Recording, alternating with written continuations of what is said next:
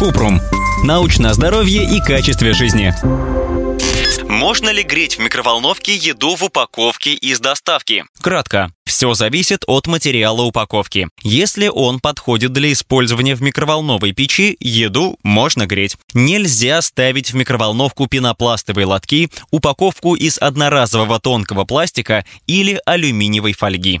Подробно. Обычно на дне контейнера есть маркировка, которая указывает на вид пластика, из которого он сделан. Чтобы разогреть еду, можно использовать термостойкий пищевой полипропилен. Он маркируется цифрой 5 в треугольнике или буквами ПП. Пластмассы ПП одобрены для контакта с пищевыми продуктами. Это инертный материал, который безопасен для здоровья. В микроволновке нельзя использовать упаковку из тонкого пластика и пенопласта, потому что они не термостойкие. При высоких температурах эти контейнеры могут деформироваться или плавиться. Из-за этого вредные химические вещества могут попасть в пищу. Еще в микроволновку нельзя ставить металлические контейнеры или алюминиевую фольгу, потому что микроволны отражаются от них и могут испортить технику.